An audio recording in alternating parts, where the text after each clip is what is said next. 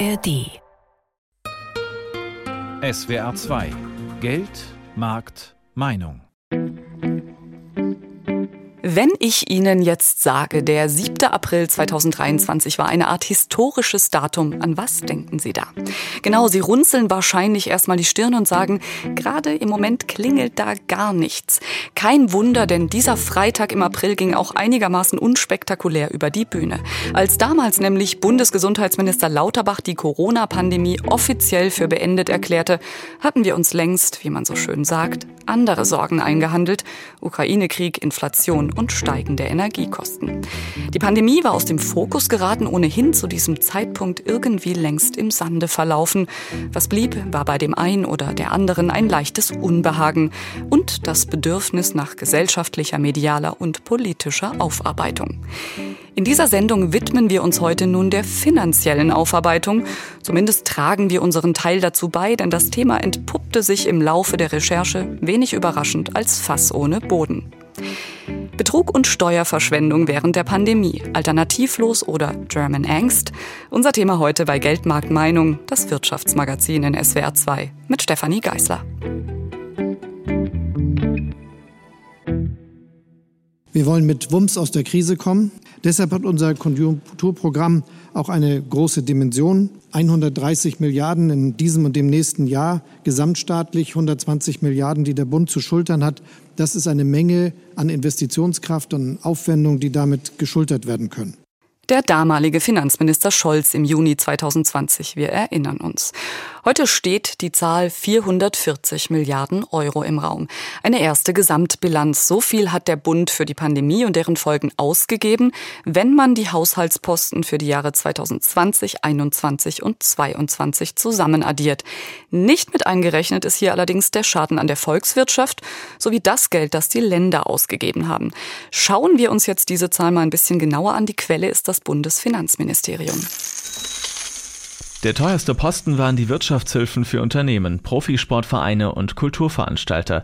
Rund 66 Milliarden Euro wurden hier ausbezahlt. Kaum billiger war der zweite Posten. Die Kosten für Schutzausrüstung, Impfungen und Tests addieren sich auf rund 63 Milliarden Euro. Weitere Kosten sind entstanden für den Kinderbonus, die Kurzarbeiterregelung sowie die Ausgleichszahlungen für bereitgestellte Bettenkapazitäten in Krankenhäusern. In dieser Sendung wollen wir zwei Fragenkomplexe beleuchten. Wo hat der Staat Steuergelder verschwendet und inwieweit war das gerechtfertigt in Anbetracht der Lage? Und wo haben umgekehrt findige Kriminelle den Staat betrogen und lässt sich hier die Schuldfrage stellen? Und genau da beginnen wir jetzt mal mit dem Thema Betrug. Mit am einfachsten betrügen ließ es sich mit der Eröffnung eines Testcenters, denn das musste noch nicht mal existieren und trotzdem flossen die Gelder. Erst langsam wird das Ausmaß des Schadens durch Betrugsfälle rund um Testzentren greifbar. Vielfach laufen die Ermittlungen und die juristische Aufarbeitung noch. Katharina Fortenbacher-Jahn nimmt uns jetzt mit an den Tatort eines der bundesweit spektakulärsten Fälle in Freiburg. Dazu tauchen wir kurz ins Freiburger Nachtleben ein, mitten in der Stadt im Bermuda-Dreieck. Dieser Fall ist schlicht eine Schnapsidee, und zwar im wahrsten Sinne des Wortes. Denn los ging alles mit einer Wette mit ein paar Freunden. So hat es der später Verurteilte erzählt, und zwar im sogenannten Shooters. Wo man gerne Shots trinkt, kurze und auch andere Dinge. Eine, eine Shotbar. Und zeitweilig Adresse eines Corona-Testzentrums, das es nie gab inklusive hunderttausenden fiktiven Tests. Alles mit ein paar Klicks übers Internet. Und es ging allein darum zu beweisen, Jungs, das ist total easy und keiner prüft. Und genau so war's. Strafverteidiger Robert Fleps wirft einen Packen Unterlagen auf den Tisch. Er hat sofort zugesagt, dass ich zu einem Gespräch über den Fall in die Kanzlei komme. Das ist einfach, das ist so, so krass, dass man sich nur die Augen reibt, wie jemand das machen kann. Also dass man hier überhaupt nicht drauf guckt, sondern einfach das durchwinkt, egal wie hoch die Zahlen sind. 5,7 Millionen einfach mal so rausgehauen. Also irre. Und zwar von der Kassenärztlichen Vereinigung Baden-Württemberg, KV, überwiesen auf das Konto des damals 19-jährigen Azubis. Erst einer Bankmitarbeiterin fiel die unglaubliche Summe auf. Und die hat Pleatsch, wie sie ist, das Konto dicht gemacht und das Landeskriminalamt informiert, weil sie einen Geldwäscheverdacht hatte. So startete die ganze Geschichte. Was sein Mandant bei der KV eingereicht habe, sei gar nicht vollständig gewesen.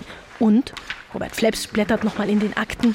Dann rechnet der Junge 492.000 Tests ab und macht aber nur Sachkosten in Höhe von 22,79 Euro geltend. Also das kann schon gar nicht sein. Und das hätte jedem Blinden auffallen müssen, aber nicht so der KV. Über 4000 Tests täglich, also in der Kneipe. Die Stadt, das Ordnungsamt, keiner, das Gesundheitsamt, keiner kannte dieses Testzentrum. Man hätte einfach mal nachfragen können. Diese Umstände habe auch das Gericht gesehen, erklärt der Rechtsanwalt und berücksichtigt. Dass die Tat trotz ihres Ausmaßes kaum Aufwand und besonderer Planung bedurfte. Die Frage, wie das passieren konnte, habe ich selbstverständlich auch der Kassenärztlichen Vereinigung Baden-Württemberg gestellt. Also ich bitte um Verständnis, dass wir uns nicht zu einem ganz konkreten Fall ähm, äußern können oder äußern wollen. Kai Sonntag ist Sprecher der KVBW. Am Telefon holt er weit aus. Er spricht vom Druck, der auf der Politik lastete, im Frühjahr 2021. Ziel sei es gewesen, mit der Teststrategie das öffentliche Leben schnell wieder hochzufahren, mit möglichst vielen Teststationen. Deswegen hat die Bundesregierung damals vorgesehen, dass die Hürden für den Betrieb eines Testzentrums extrem niedrig sind. Die KV sollten das Geld schnell auszahlen. Aber, das betont der KV-Sprecher ausdrücklich, was damals in der Testverordnung nicht vorgesehen war, ist, dass die KV die Abrechnungen auch prüfen soll. Man könnte jetzt vielleicht sagen, ist doch eigentlich logisch, dass die das machen sollen. Nein, ist nicht logisch. Wir können nämlich nur dann prüfen und dann auch gegebenenfalls Geld zurückhalten, wenn wir einen gesetzlichen Auftrag haben. Und den hatten wir nicht. Und, oh Wunder, es gab dann welche, die das ausgenutzt haben und dann auch betrogen haben. Ging also nicht anders? Für den Strafverteidiger Robert Fleps wirft das zumindest Fragen auf.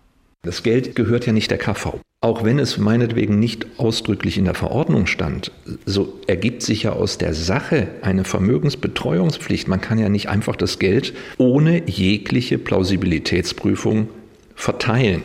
Und da hat die KV eine Verantwortung. Man kann sich nicht aus meiner Sicht nicht darauf zurückziehen, dass man sagt, es steht nirgends in der Verordnung drin, dass wir prüfen müssen. Das ergibt sich von alleine. Die Testverordnung sei dann auch geändert worden, sagt KV-Sprecher Kai Sonntag. Mit Auftrag an die KV, die Abrechnungen zu prüfen. Es wurden Algorithmen eingeführt. Die waren aber am Anfang sicherlich noch, sag ich mal, ausbaufähig. Also die wurden dann natürlich immer weiter verbessert, aber am Anfang ähm, sind uns da sicherlich einfach aufgrund der Situation sind uns da noch ganz viele durchgegangen. Im Rückblick wünscht sich Sonntag mehr Verständnis. Das war im Prinzip der Preis für die Teststrategie, wie sie damals angedacht war. Der Druck auf die Politik war damals extrem hoch. Und im Nachhinein ist man natürlich in vielen Fällen immer noch schlauer. Den Schaden für uns Steuerzahler schätzen Ermittler bundesweit auf plus minus eine Milliarde Euro. Viel zu holen ist da nicht mehr, befürchtet Jörg Engelhardt vom LKA Berlin. Er ist Spezialist für Abrechnungsbetrug im Gesundheitswesen.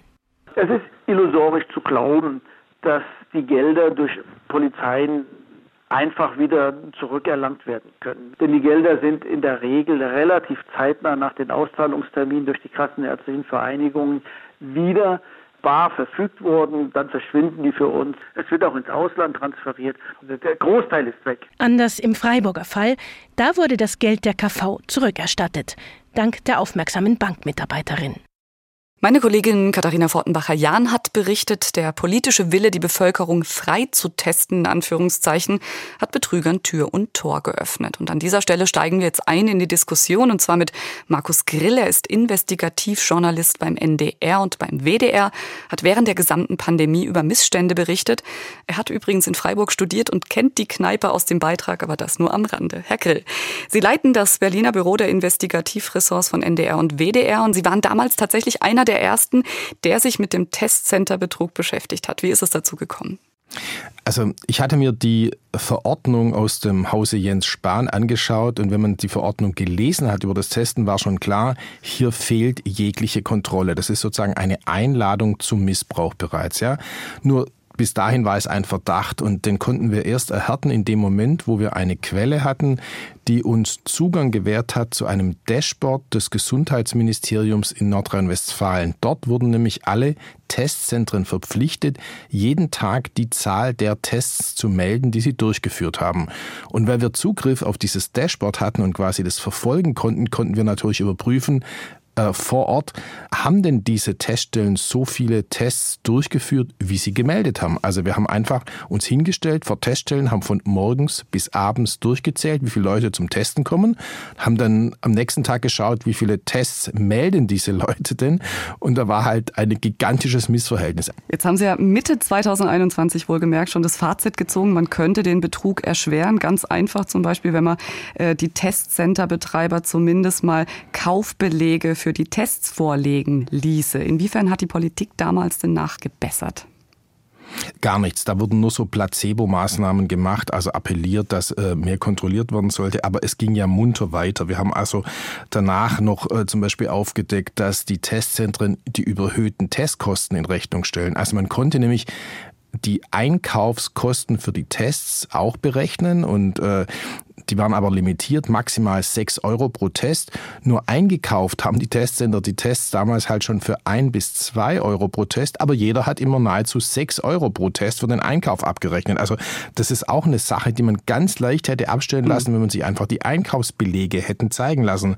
Oder andere, im Jahr 2022 gab es Fälle, wo es mitten in der Omikron-Welle gab es Testzentren, die hatten 10.000 Menschen getestet und quasi null Positive. Vollkommen unglaublich unglaubwürdige Positivraten. Ist auch niemand aufgefallen, hat auch niemand interveniert. Oder ein weiterer Fall noch im April 2022. Da haben katholische Privatschulen in Köln einfach das Testen der Schüler auf äh, die Bürgertestung abgewälzt. Das heißt, es hat völlig, völlig unterschiedliche Kosten. Normal sind die Schulen zuständig gewesen dafür, für die Testungen in Schulen wesentlich günstiger. Die haben dann aber einfach so Testzentrenbetreiber auf ihr Schulgelände gelassen, die dann Container aufgestellt haben und massenhaft eben für 12 Euro auf Steuergeld äh, alle Schüler durchgetestet haben. Also da sind der, der Fantasie Tür und Tor waren da geöffnet äh, für mögliche Betrugsfälle. Jetzt wägen wir mal ab, Herr Grill. Es gab ja von vornherein Stimmen, es war ja keine Überraschung, die haben äh, vorhergesagt, dass da massiver Betrug passieren könnte mit diesen Testzentren, eben weil es eben keine Prüfmechanismen gab. War es denn Ihrer Ansicht nach im Angesicht dieser extremen Lage trotzdem gerechtfertigt, das in Kauf zu nehmen oder hätte man schlauer sein können? Nein, ich finde, man hätte von Anfang an gewisse Kontrollen einbauen können und es ist auch nicht überbürokratisch oder sowas. Ich meine, man muss sich ja in Erinnerung rufen, dass die kassenärztlichen Vereinigungen, die für die Prüfung zuständig waren, ja Geld für die Prüfung bekommen haben. Die haben von jedem Test 3,5 Prozent des Honorares für mhm. die Prüfung bekommen. Ich meine, dann kann man sich auch ganz einfach sagen, hey, lasst euch die Einkaufsbelege für die Tests zumindest schicken.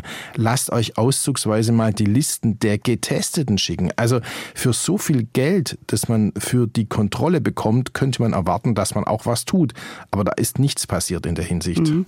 Genau, das ist ein gutes Stichwort. Die KV, die kam ja auch eben im Beitrag zu Wort. Die haben 3,5 Prozent Verwaltungspauschale in Anführungszeichen kassiert. Wie bewerten Sie das? Ist das angemessen, diese 3,5 Prozent oder eher nicht? Nein, das war völlig übertrieben. Also es gibt ja einzelne kassenärztliche Vereinigungen wie die in Niedersachsen, die das auch zuge äh, eingestanden haben, ja. Die haben gesagt, sie haben vielleicht Ausgaben gehabt von maximal drei Millionen Euro für die Kontrolle dieser Tests und da haben sie schon zehn Leute damit beschäftigt. Aber sie haben vom Bund 30 Millionen bekommen für die Kontrolle, also zehnmal so viel. Wenn man das mal bundesweit hochrechnet, insgesamt hat der Staat ja 13 Milliarden Euro aus Steuermitteln für diese Schnelltests, für diese Bürgertests ausgegeben. Das heißt, die Kassenärztlichen Vereinigungen haben mit ihren 3,5 Prozent über 400 Millionen Euro für die Kontrolle bekommen und die Kontrolle hat quasi nicht stattgefunden. Das heißt auch, die für die kassenärztlichen Vereinigungen war die ganze Schnelltestpraxis eine sehr lukrative Veranstaltung. Hm. Stellen wir vielleicht an der Stelle nochmal die Schuldfrage, Herr Grill. Wir haben es ja in dem Beitrag aus Freiburg gehört. Der Anwalt kam also durch mit der Verteidigungsstrategie. Wer es Betrügern so einfach macht, der ist selber schuld, also der Staat. Wie stehen Sie zu diesem Argument? Ja, dem ist zuzustimmen. Ich meine, ähm, wenn keine Kontrolle vorgesehen ist, äh, dann ist das wirklich eine Einladung und diese Schuld trifft vor allen Dingen den damaligen Gesundheitsminister Jens Spahn. Und es ist natürlich bezeichnend, dass Jens Spahn nach der Pandemie munter als Wirtschaftsexperte durch die Medien gereicht ist und natürlich in der Pandemie äh, enorm versagt hat und enorm für die allergrößten Teile der Geldverschwendung zuständig war und den anderen Teil der Schuld trifft natürlich auch den jetzigen Minister Karl Lauterbach, der es natürlich versäumt hat, da aufzuräumen und sich um diese Fragen, nämlich Betrug, einfach nicht gekümmert hat oder ganz schlecht und ganz äh, unzureichend gekümmert hat und erst im Laufe der Zeit versucht hat, ein bisschen was zu korrigieren sagt der ARD-Investigativjournalist Markus Grill. Wir sprechen gleich nochmal mit ihm. Jetzt schauen wir aber erstmal auf einen zweiten Bereich, in dem es sich, ich sag mal, ziemlich problemlos betrügen ließ, bei den staatlichen Wirtschaftshilfen. Getrickst wurde natürlich in ganz Deutschland. Als Hotspot gilt nach jetzigem Stand aber Berlin. Warum? Das habe ich Matthias Hellbusch vom LKA Berlin am Telefon gefragt. Dort leitet er eine Ermittlungsgruppe, die sich ausschließlich um den Betrug rund um die unterschiedlichen Corona-Hilfen kümmert. In Berlin war der Druck der Politik auf die Förderbank IBB so stark, dass die IBB tatsächlich etwas gemacht hat, was man sonst in Deutschland nicht gemacht hat, nämlich die Beantragung von Fördergeldern in einem völligen, vollständigen Online-System einzubetten. Man hat dieses System ganz schnell auf die Beine gestellt und es war natürlich, weil zu schnell auf die Beine gestellt, mangelhaft. Das heißt, es wurden viel zu wenig relevante Prüfmechanismen in diesem System eingebaut. Es wurde weder eine Personenidentifizierung durchgeführt, also nicht mal so etwas wie Postident hat da stattgefunden. Man hat auch die subventionserheblichen Tatsachen gar nicht überprüft. Hatte die Person, die sich da meldet, überhaupt eine Firma oder sowas wie ein Kleingewerbe? Das Einzige, was geprüft wurde, ist tatsächlich, das Geld auf ein deutsches Konto überwiesen werden soll. Das hat man anhand der IBAN gemacht und man hat auch eine einzige Logik eingebaut, nämlich die, dass dieses Konto nur einmal genutzt werden konnte. Soweit also das Berliner Konzept. Matthias Hellbusch hat aber auch darauf hingewiesen, dass das LKA in Berlin relativ schnell gewusst habe, das wird schiefgehen und hat dann ein Bankenwarnsystem eingeleitet. Das heißt also, sämtliche Banken haben rückgemeldet, wenn ihnen etwas auffällig vorgekommen ist.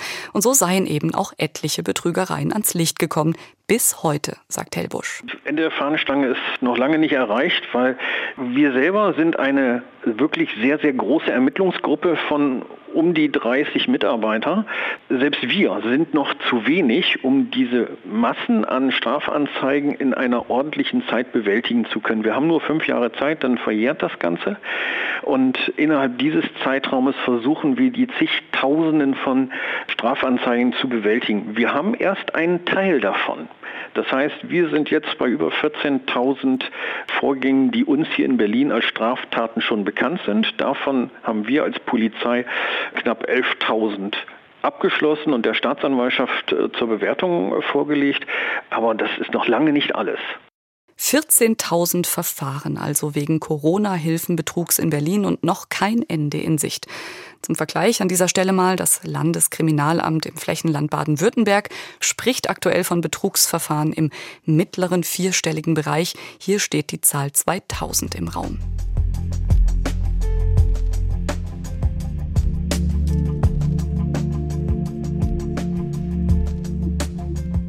Über Betrug und Verschwendung wollen wir in dieser Sendung heute sprechen. Wie wir aber vorhin im Gespräch mit Markus Grill nochmal festgestellt haben, bisweilen geht beides Hand in Hand. Ein Staat auf der einen Seite, der ungeprüft Hilfe leistet, wird ausgenutzt. Illegal zwar, aber auch der Mangel an Kontrollmechanismen ist eine Form von Geldverschwendung.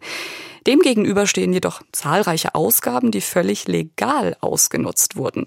Und über die sprechen wir jetzt. Geldgeschenke zum Beispiel an die Apothekerinnen und Apotheker in Deutschland, die auf staatliches Geheiß Masken verteilt haben.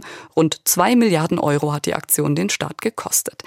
Ein Apotheker aus Bergisch Gladbach hat die hohe Vergütung damals als unmoralisch angeprangert. Wolfgang Brauer hat ihn besucht und gefragt, wie es ihm heute damit geht. Die Schlossapotheke in Bergisch Gladbach. Apotheker Markus Kerkhoff sitzt in seinem Büro hinter dem Verkaufsraum. Im Online-Portal Apotheke ad hoc sucht er nach bösen Kommentaren zu seiner Aktion aus dem Winter 2020-2021. Wir hatten darüber berichtet, dass wir das so machen. Apotheke ad hoc ist so, ja, eigentlich so fast wie eine Bildzeitung für Apotheken. Markus Kerkhoff hat damals FFP2-Masken massenhaft verschenkt, weil ihm das Geld, das das Bundesgesundheitsministerium den Apothekern für die Maskenausgabe erstattete, zu hoch erschien. Er wollte aus der Pandemie keinen Profit schlagen. Deswegen wurde er in der Online-Plattform massiv von anderen Apothekern angegriffen, denen das zusätzliche Geld vom Staat offenbar wichtig war. Markus Kerkhoff galt als Nestbeschmutzer. Also hier haben wir so einen Teilnehmer, der schreibt dann, ob wir überhaupt zum Selbstkostenpreis abgeben dürfen. Der kommt dann zu der Idee, dass ich eine Apotheke als Hobby betreibe. Hier rechnet einer nach, was wir so gemacht haben. Natürlich ist das schon verletzend, wenn Ihnen dann unterstellt wird, dass Sie das hier aus reinen Marketinggründen machen. Aber es gab auch hier vor Ort eine Menge Zuspruch und es gab auch viele, die einfach eine Mail geschrieben haben an die Apotheke und gesagt haben, dass sie das gut finden. Nämlich von seinen Kunden. Für Dezember bekamen die Apotheken zunächst 400 Millionen Euro für die Maskenaktion vom Bundesgesundheitsministerium. Das macht pro Medikamentenverkaufsstelle über 20.000 Euro. Ab Januar 2021 wurden dann Gutscheine an die Angehörigen Risikogruppen verschickt, die sie in den Apotheken für sechs Masken einlösen konnten. Und den Gutschein konnte man mit 36 Euro gegenüber dem Bundesamt für soziale Sicherung abrechnen. Der Einkaufspreis für eine Maske lag bei 1 Euro. Das heißt, ich mache aus 6 Euro 36 Euro. Das konnte Apotheker Markus Kerkhoff nicht mit seinem Gewissen vereinbaren. Wir haben die damals für 1 Euro netto, also ohne Umsatzsteuer, eingekauft und haben einfach hier in den Apotheken vor der Tür Verteilstellen eingerichtet und diese Masken verteilt an jeden, der vorbeikam und der sich in eine Liste eingetragen hat mit Name und Unterschrift. Weil es war immer auch zu erwarten, dass irgendwann mal geprüft wird, wer kriegt denn hier die Masken. Die Listen liegen immer noch in seinem Keller, denn alle Apotheker müssen sie bis Ende 2024 aufbewahren. Insgesamt wurden schließlich über zwei Milliarden Euro an die deutschen Apotheken für die Maskenverteilaktion überwiesen. Ein Geschenk des damaligen Bundesgesundheitsministers Jens Spahn an die Apotheken, sagen die Kritiker. Tatjana Zambo, Präsidentin des Landesapothekerverbandes Baden-Württemberg, will dies nicht gelten lassen. Die Apotheken hätten durch die Maskenaktion zusätzlichen Aufwand gehabt. Ich kenne viele Kollegen, die haben extra irgendwelche Räumlichkeiten kurzzeitig angemietet. Wir haben Personal zusätzlich angestellt, um diesen Aufwand zu bewerkstelligen. Der Preis von 6 Euro pro Maske sei damals vom Bundesgesundheitsministerium in Zusammenarbeit mit dem Apothekengroßhandel festgelegt worden. Ich habe in Erinnerung, dass der Großhandel 3,50 Euro bis 4 Euro pro Maske verlangt hat. Also die Preise waren sehr, sehr unterschiedlich. Aus heutiger Sicht sei dieses Geld des Bundesgesundheitsministeriums für viele Apotheken auch hilfreich gewesen, meint Tatjana Zambo vom Landesapothekerverband. Es kam für uns auch zu einem Zeitpunkt, Sie bekommen jetzt die Diskussion mit, dass wir absolut finanziert sind. Und wir hatten während Corona auch Einbußen und es hat einigen Apotheken geholfen zu überleben, die jetzt dann doch schließen müssen. Auch der Bundesrechnungshof hat die Maskenausgabe auf Staatskosten schon gerügt. Aber ob alle Apotheken wirklich korrekt abgerechnet haben, wird wohl im Dunkeln bleiben. Zwar müssen die mehr als 50 Millionen Gutscheine bis Ende 2024 aufbewahrt werden.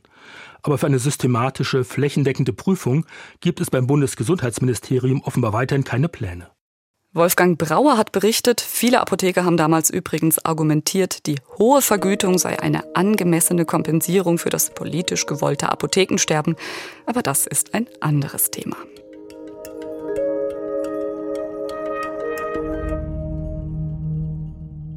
Gleich ziehen wir mit einem Wirtschaftsethiker ein Fazit bezüglich Sinn und Unsinn dieser oft zitierten German Angst, die, so die These, hinter dem spendablen Gebaren der Regierung steckt. Vorher aber nochmal der Blick auf einen letzten wichtigen Bereich, in den ebenfalls viel Steuergeld geflossen ist, die Krankenhäuser. Deshalb hier nochmal die Frage an Markus Grill. Milliarden für Intensivbetten und Freihaltepauschalen, wie lautet da Ihr Fazit? Also an die Krankenhäuser floss sogar noch ein größerer Geldbetrag am Ende, als für alle Tests und Schnelltests ausgegeben wurde, nämlich über 22 Milliarden Euro hat der Bund die Krankenhäuser unterstützt. Da war einmal diese sehr fragwürdige Aktion des Aufbaus neuer Intensivbetten. Da hat ja jedes Krankenhaus 50.000 Euro pro Aufbau eines neuen Intensivbetts bekommen. Am Ende hat der Bund so viel Geld ausgegeben, dass 14.000 neue Intensivbetten finanziert wurden. Nur die fanden in der Statistik, waren die überhaupt nicht auffindbar. Also das heißt, es ist sehr fragwürdig, wo diese Intensivbetten denn überhaupt geblieben sind. Aber die Intensivbetten war der kleinere Teil, sehr viel größere Teil war nämlich diese Einnahmeausfälle oder Freihaltepauschalen. Und da wurde halt mit der Gießkanne Geld an Krankenhäuser verteilt. Die Idee war ja eigentlich, dass man Krankenhäuser dafür finanziert, dass sie mhm. Plätze frei halten, um gegebenenfalls Corona-Patienten aufzunehmen. Nur da haben halt viele Krankenhäuser, die nie im Leben auch nur einen einzigen Corona-Patienten gesehen haben, massive Gelder für Freihaltepauschalen bekommen, die auch ein völlig unsinniges Instrument der Pandemiebekämpfung dann waren. 22 Milliarden Euro sind insgesamt an die Krankenhäuser geflossen in der Pandemie und das war natürlich ein, ich sag mal, auch ein süßes Gift, weil die Krankenhäuser dann die ganzen Jahre der Pandemie nicht nutzen mussten, um sich anzupassen, um vielleicht auch Dinge, äh, Abteilungen zu verkleinern, ähm, weil man natürlich äh, sehr gut mit den Freihaltepauschalen leben konnte und erst jetzt danach, wenn es diese Gelder nicht mehr gibt, aber die Patienten trotzdem nicht mehr in der Zahl von früher zurückkommen, jetzt man die massiven Einnahmeausfälle hat und jetzt deshalb auch so viele Kliniken vor der Insolvenz stehen. Vielen Dank an Markus Grill, Investigativreporter bei NDR und WDR. Und wir wagen jetzt ein Fazit bei diesem uferlosen Thema und zwar mit Professor Dominik Enste. Er ist Wirtschaftsethiker am Institut der deutschen Wirtschaft in Köln. Herr Enste, Sie haben während der Pandemie immer wieder gefordert, Wirtschaft und Ethik zusammen zu betrachten, also auch auf die Ausgabenseite zu achten. Jetzt vielleicht nochmal rückblickend betrachtet. Wie hätte die Politik kosteneffizienter handeln können? Was meinen Sie? Also zentral für eine erfolgreiche Krisenbekämpfung ist ja immer, dass man zum einen effektiv agiert, also wirklich eben das Ziel auch erreicht und klar definiert. Und da hilft es, wenn man viele Wissenschaftler hört und eben nicht nur auf ein einzelnes Ziel sich fokussiert. Und zum Zweiten ist immer wichtig die Effizienz, also wie gut, wie sorgfältig geht man mit knappen Ressourcen um. Und auch da hilft es eben, Ökonomen hinzuzuziehen, also Sozialpsychologen oder aber eben auch vielleicht empirisch arbeitende Wissenschaftler, die stärker noch mit Bevölkerungsdaten arbeiten und dadurch Dadurch hätte man sicherlich Ausgaben viel zielgenauer ausgeben können und am Ende auch sparen können. Man hat ganz viel auf sogenannte Modellrechnungen gehört. Diese Kritik und diese Forderungen, muss man aber sagen, die gab es auch schon während der gesamten Pandemie immer wieder. Warum war es denn so schwierig für die Politik, da umzusteuern? Zum einen hatte man ja im Prinzip in einen Panikmodus geschaltet, den man auch aufrechterhalten wollte. Und dann hätte eine Kehrtwende, ein Umsteuern möglicherweise eben äh, für wenig glaubwürdig gegolten. Und zum Zweiten kennt man aus eigenen Verhaltensweisen auch eine Art von Fahrtabhängigkeit. Das heißt, man ist auf einen Weg eingeschlagen und dort sehr vorangeprescht, hat vielleicht auch mit sehr mutigen Aussagen sich dort exponiert. Und dann ist es umso schwieriger, dahinter wieder zurückzutreten und vielleicht anzuerkennen, dass man eine falsche Entscheidung getroffen hat oder man mit dem Fortgang der Pandemie andere Maßnahmen umsetzen musste. Und tragischerweise war durch den Fokus darauf, dass man sehr stark auf Regeln gesetzt hat, Prinzip die Selbstverantwortung kaum noch wieder zu aktivieren.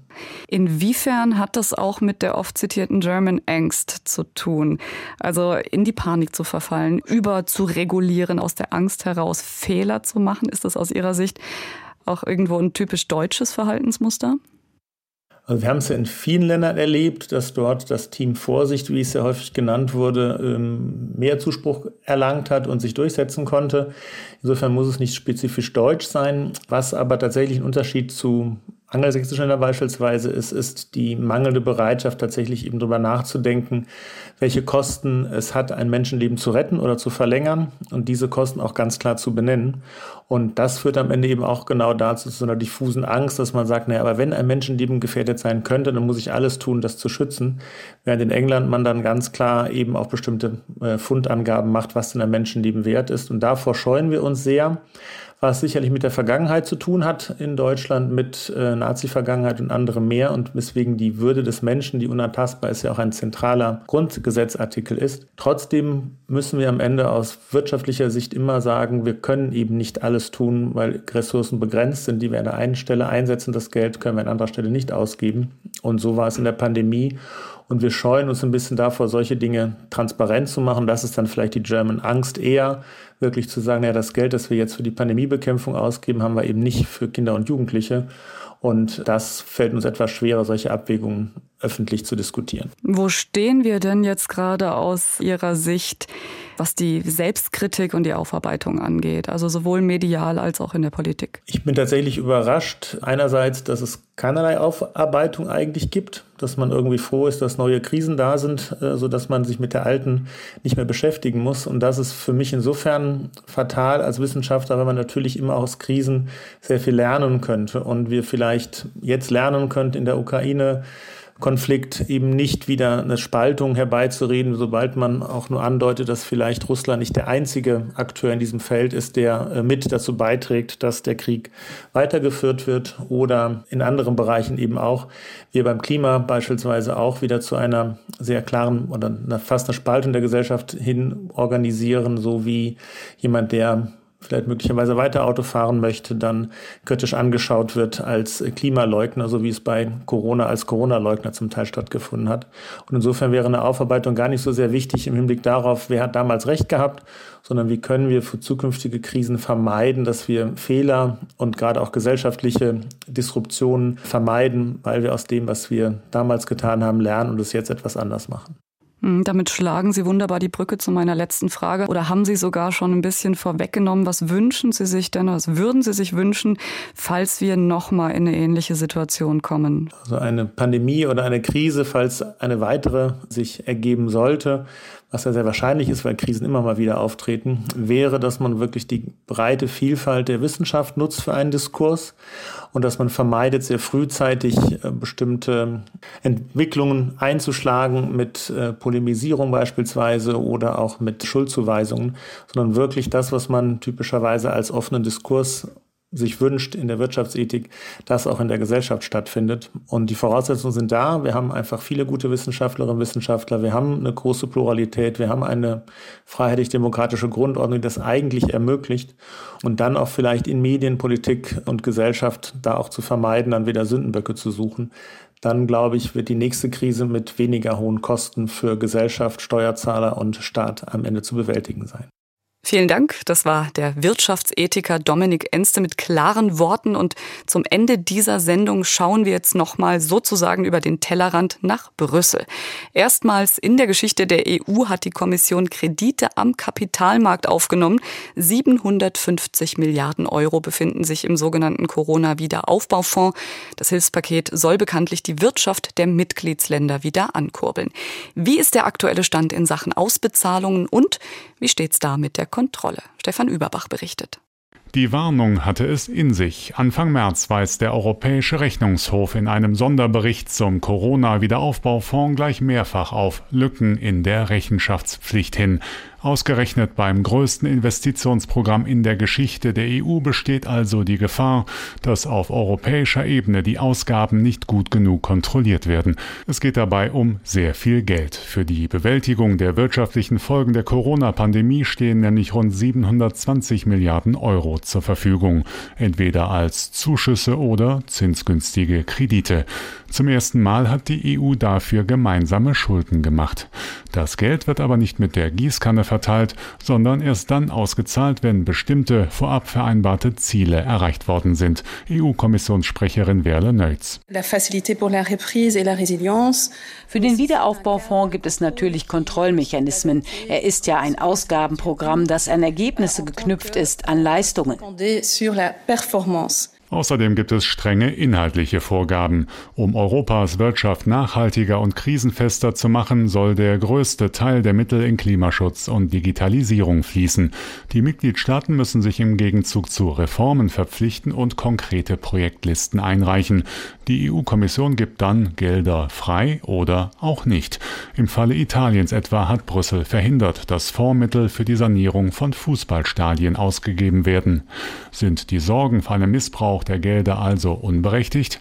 Nein, sagt Monika Hohlmeier. Die CSU-Europaabgeordnete leitet den Parlamentsausschuss für Haushaltskontrolle und findet die Verteilung der Subventionen aus dem Corona-Fonds zu intransparent. Im Februar war sie mit einer Parlamentsdelegation in Spanien.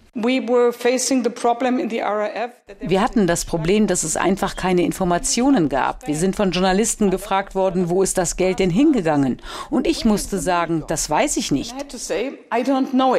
Inzwischen hat sich der Nebel zwar ein bisschen gelichtet. Zweimal im Jahr müssen die Mitgliedstaaten die 100 größten Empfänger der Gelder aus dem Corona-Wiederaufbaufonds veröffentlichen. Auf einer interaktiven Online-Plattform können subventionierte Projekte nachverfolgt werden. Der Chefkontrolleurin des EU-Parlaments reicht das aber nicht. We want to know wir wollen wissen, wie viel Geld in der realen Wirtschaft angekommen ist, wie viel für Krankenhäuser ausgegeben wurde, für die Umweltprojekte, für die Digitalisierung. Wir wollen die echten Zahlen sehen. Die EU-Kommission weist die Kritik des Parlaments und vor allem die des Europäischen Rechnungshofes entschieden zurück, denn dessen Bericht sei auf dem Stand von April letzten Jahres und seitdem habe die Brüsseler Behörde viel unternommen, etwa die 27 nationalen Kontrollinstitutionen einem Check unterzogen, ob sie ihre Aufgaben bei der Korruptions- und Betrugsbekämpfung erfüllen. In einer Erklärung der Kommission auf Anfrage des ARD Europastudios heißt es, die Mitgliedstaaten sind dafür verantwortlich, alle geeigneten Maßnahmen zum Schutz der finanziellen Interessen der EU zu treffen. Die Kommission überprüft, ob sie das auch tun und ob die Etappenziele eingehalten werden. Außerdem können die Antibetrugsbehörde Olaf, der Rechnungshof und die Europäische Staatsanwaltschaft gegebenenfalls die Verwendung der Mittel untersuchen. Soll heißen, Sicherheit und Rechenschaftspflichten sind klar geregelt und von einer Kontrolllücke kann keine Rede sein. So sieht es jedenfalls die Europäische Kommission. Stefan Überbach hat berichtet und wir kommen damit auch zum Ende dieser Sendung und ich möchte ein Fazit ziehen. Die Fehler in der Pandemiebekämpfung müssen weiter aufgearbeitet werden, wie wir jetzt auch mehrfach gehört haben, um sie nicht zu wiederholen, medial, politisch und gesellschaftlich. Die Schuldfrage, die muss gestellt werden, aber nicht zum Selbstzweck, sondern als Ausgangslage sozusagen für eine nüchterne und sachliche Analyse. Das war Geldmarkt, Meinung, Betrug und Steuerverschwendung während der Pandemie, alternativlos oder German Angst. Mein Name ist Stefanie Geisler. Herzlichen Dank Ihnen fürs Zuhören.